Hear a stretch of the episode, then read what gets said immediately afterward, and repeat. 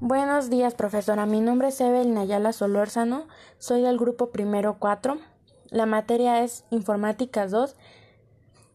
Y yo le vengo a presentar la lectura del Principito en el capítulo 28. Espero sea de su agrado. Ahora hace ya seis años de esto. Jamás he contado esta historia. Y los compañeros que me vuelven a ver se alegran de encontrarme vivo.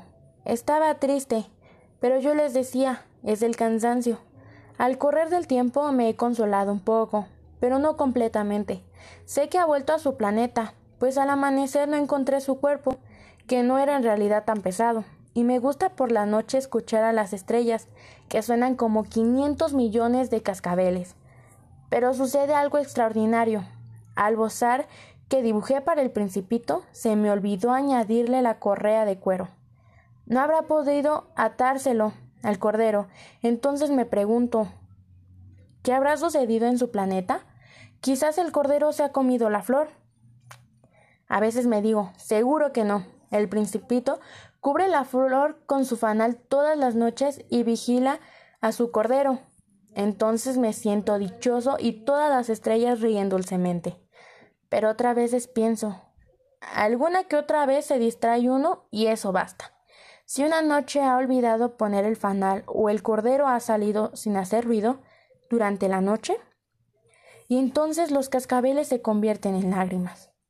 Y ahí está el gran misterio para ustedes que quieren al principito, lo mismo que para mí.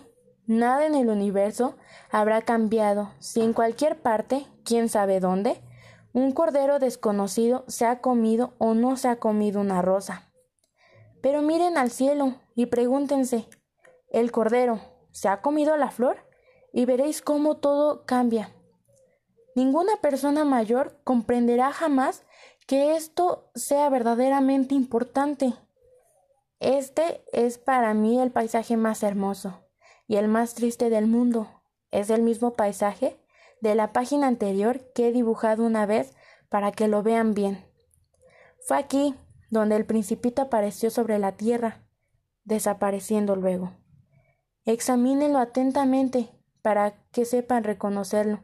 Si algún día, viajando por África, cruzan el desierto, si por casualidad pasan por allí, no se apresuren, se los ruego, y deténganse un poco, precisamente bajo la estrella.